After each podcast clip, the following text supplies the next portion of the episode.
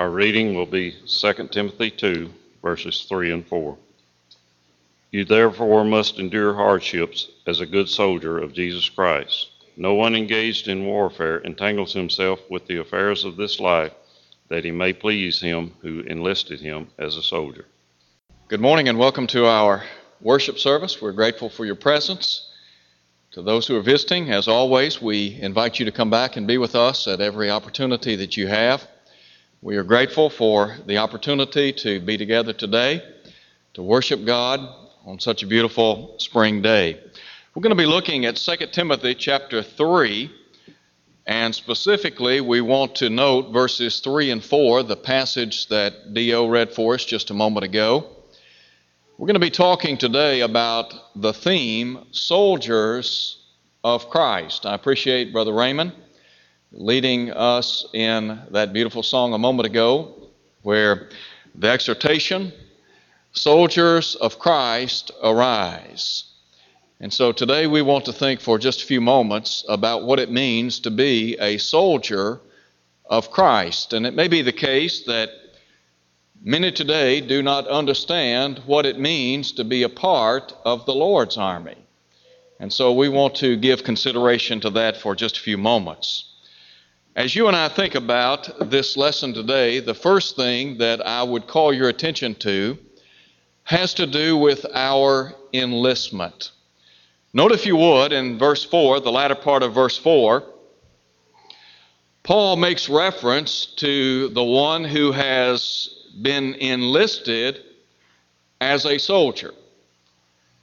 In order for people to serve in the military, there are some things that have to take place. First of all, they have to enlist. And this really comes down to making a decision to serve. And when a person comes to that decision and they make the statement or they come to the realization that they want to serve, they understand they have to sign on the dotted line. And so when a person obeys the gospel, he or she is, in essence, signing on to service in the Lord's army. Now, there are some things that maybe we need to think about in that respect.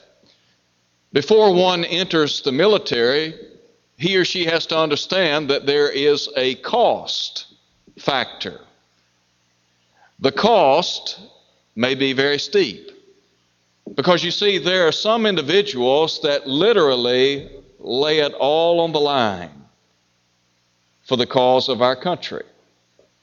In Luke chapter 14, Jesus discusses the importance of counting the cost before entering into his service.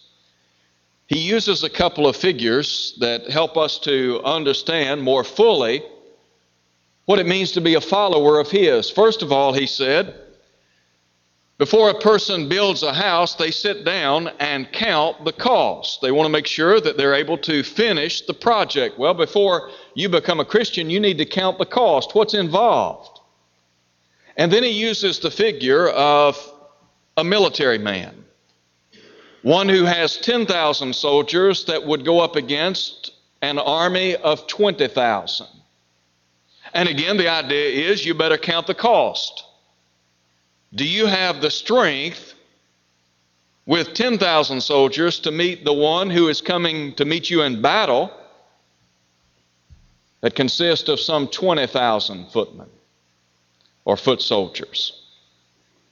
And so before you sign on the dotted line, before you sign your life away to Christ, you need to count the cost. There's some paperwork involved in the military. People will sign on the dotted line and they are then inducted into service. Well, you are signing on to serve the Lord. You do that through your obedience to the gospel of Jesus Christ. But once you do that, you belong to Him. Think for a moment about what takes place in the military. If you were to go to one of the branches of service in our military and sign on that dotted line, you become the property of Uncle Sam.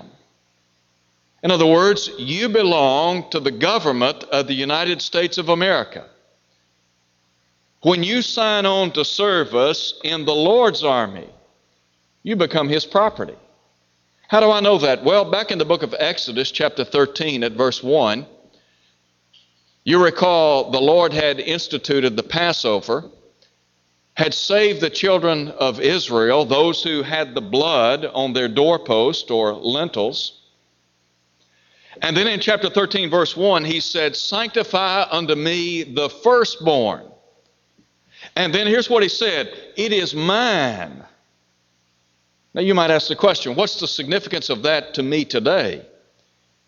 In Hebrews chapter 12, verse 23, the writer speaks of the general assembly and church of the firstborn who are registered in heaven.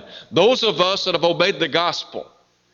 That is, those of us that have demonstrated faith in Jesus Christ as the Son of God, have repented of our sins, have confessed His name, and been baptized into Christ, we are then placed in that divine body called the church. And we comprise the church of the firstborn ones. In other words, we belong to God. Paul makes that abundantly clear in 1 Corinthians chapter 6 verse 19. He said, "What know you not that your body is the temple of the Holy Spirit which is in you, which you have from God?" He said, "You are not your own; you were bought with a price. Therefore glorify God in your body and in your spirit, which are God's." And so just as those who enlist in the military in the United States of America belong to Uncle Sam. When you enlist in the service of our Lord, you belong to Him. And every move that you make is under His superintendence or governorship. Because by divine right, you belong to Him. But then there's a second thing that we would do well to consider. This has to do with our endurance. Once we enlist into service, once we make that decision that we're going to serve, then we have to have an enduring spirit. There has to be a sense of dedication to service. Look now at verse 3. In verse 3, Paul said, You therefore must endure hardship as a good soldier of Jesus Christ. What is involved in my service as a soldier of Christ? What would the Lord require of me? What are the expectations? Well, first of all, those who join the military, they have to be strong. There has to be a sense of strength, not just bodily strength, but mental fortitude or strength. Well, know what Paul says in verse 1 of chapter 2. You therefore, my son, be strong in the grace that is in Christ Jesus. When you become a Christian, you need to develop spiritual strength and stamina. We're, we're talking about spiritual warfare. And those of us who are God's people, we are involved in spiritual warfare. And so we have to be, as Paul said, strong in the Lord and in the strength of his might. The exhortation is to put on the whole armor of God that we might not fall prey to the wiles, to the schemes of the devil. So there has to be spiritual strength. In the military, there has to be physical and mental strength. I had a friend that had the opportunity to serve in World War II. He was at Iwo Jima. He also served as a marksman instructor at Parris Island. He was in the Marine Corps. And I used to say about this particular individual that he could literally eat bark off of a tree. He was just that tough. Well, we understand what it means to be strong in the military. And those who join our armed forces, they have to understand that on the front end. You're going to have to be you're going to have to be strong. It's not for the faint of heart. The same thing is true when you become a Christian. You have to be strong in the Lord. But then there's another concept that we need to understand. Not only are we to be strong, we must be willing to suffer. Note again the words of Paul in verse 3 You therefore must endure hardship as a good soldier of Jesus Christ. Those in the military suffer many times, physically and yes, even mentally. Some of our men and women have paid the ultimate price by sacrificing their physical lives on the battlefield. Christianity is not without suffering. Paul wrote in 2 Timothy chapter 3 at verse 12, all that will live godly in Christ Jesus shall suffer persecution. Jesus said in Matthew chapter 5 verse 10 in the Sermon on the Mount, blessed are they which are persecuted for righteousness' sake, for theirs is the kingdom of heaven. Anybody that tells you Christianity is a piece of cake is not telling you the truth. It's not always easy. There are times in life as Christians that we suffer ridicule, verbal insults, and taunts. There are times when we may even suffer physically. Thank God we live in a country today that affords us the privilege of meeting together on occasions like this to worship God without any kind of fear. We do not feel the threat of physical persecution and harm like the apostles. We read about Paul and Silas in the city of Philippi. And the Bible says they had many stripes laid upon their backs. Well, we're not subject, subjected to that today. Those in the military, they understand that there are sacrifices that have to be made. They know that they're going to suffer. Well, as a Christian, we too will suffer. A third characteristic set forth by Paul it has, the, it has to do with the idea of being single minded. Look at verse 4. No one engaged in warfare entangles himself with the affairs of this life, that he may please him who enlisted him as a soldier. If you enlisted in the military today, and they were to ship you over to the Middle East, what would be foremost in your mind? I can tell you what I'd be thinking about. I would be thinking about trying to get back home alive. When you become a Christian, you have to become single minded in your pursuit of serving Jesus Christ. There are going to be distractions along the way. Let me just illustrate it like this. A friend of mine who preaches for the James Road Church of Christ, John Shannon. John and I have been friends for many, many years. John is a black preacher, and he's a good man. He served in Vietnam. And he said in 1968, when he was serving in the military, Dr. Martin Luther King was killed. And he got word in Vietnam that Dr. King had been killed.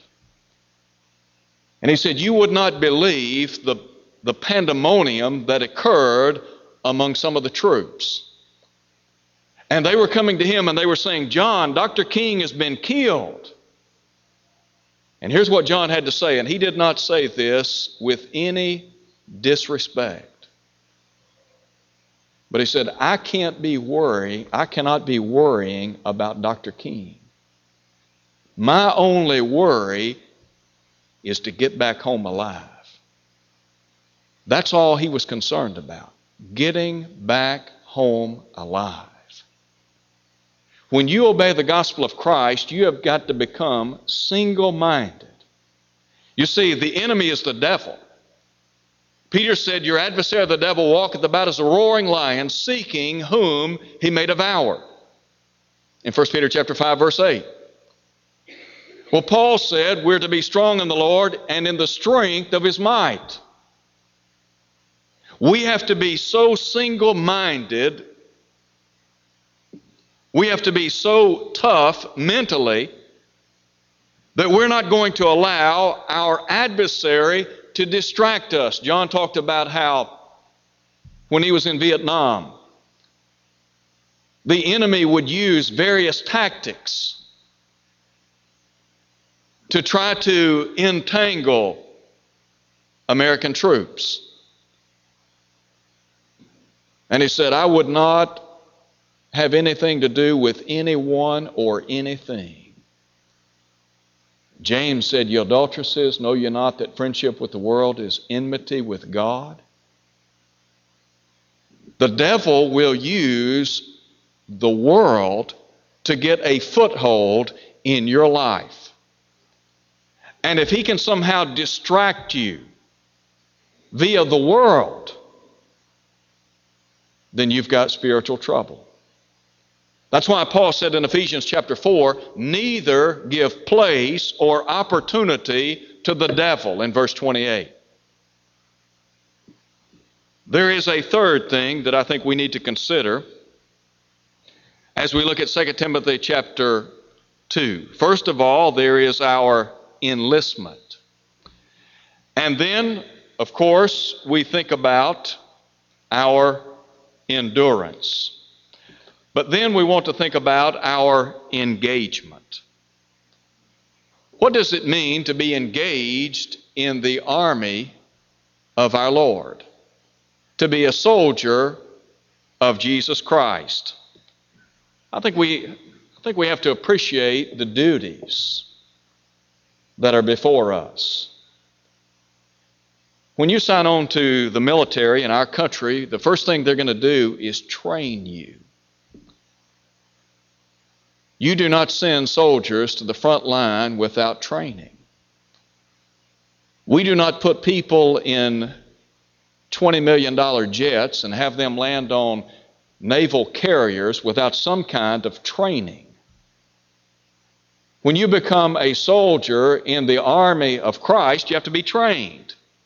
That's why Jesus said, Go therefore, make disciples of all men, baptizing them in the name of the Father, the Son, and the Holy Spirit, teaching them to observe all things whatsoever I've commanded you. We have to be taught. Well, what's the manual? In the military, you're going to get some basic training. They're going to use some manuals to teach you what you need to know to survive in the military. Well, spiritually speaking, we have the Word of God, that is the message that comes to us from God in heaven. And this message is going to teach us what we need to know to survive in this life. This book's going to teach us about our mission. Those who engage in the military and those who are a part of our military today, they will go on certain missions. There will be specific purposes behind their missions. What is the mission of the church? The Bible says to go into all the world and preach the gospel to every creature. Jesus said he came to seek and to save the lost, Luke 19 10. The church is in the saving business. In order for you to reach out and to convert those in the world, you have to be trained. You have to know what the Bible teaches. That's why Peter said, Sanctify the Lord God in your heart always. Be ready to give an answer to every man. That is a defense to every man that asks you of the hope that is in you with meekness and fear. You have to know what you believe and why you believe it. So you have to be trained. But then there's also another aspect. Not only do you have to be trained, but you have to learn to think. I like what Paul said in Philippians chapter 4 when he wrote, Think on these things. Paul said in Philippians chapter 2, we must develop the mind of Christ. In the military, if you're going to survive on the battlefield, you've got to think. You cannot afford mental lapses. Spiritually speaking, you've got to think about what you're doing. Sometimes individuals will say certain things, they will engage in certain types of behavior, and then their response after having done that is, I just wasn't thinking. That's the problem. You've got to think about what you're doing. Christianity calls into play the mind. We talk about having the mind of Christ. Solomon said, As he thinketh in his heart, so is he in Proverbs 23 7. Are you thinking? And here's another question What are you thinking about? If we're going to be successful in our engagement with the enemy, first of all, we have to be trained, and then we have to think. Those on the battlefield that do not think are either going to get hurt or killed. If you're not thinking, spiritually speaking, you'll lose your soul. That's why we have to take the sword of the Spirit, which is the Word of God. We have to be equipped to meet the advances of the enemy. But then there's another thing I think we would do well to consider, and that is we have to be tactical. There needs to be some strategic planning in your Christian life.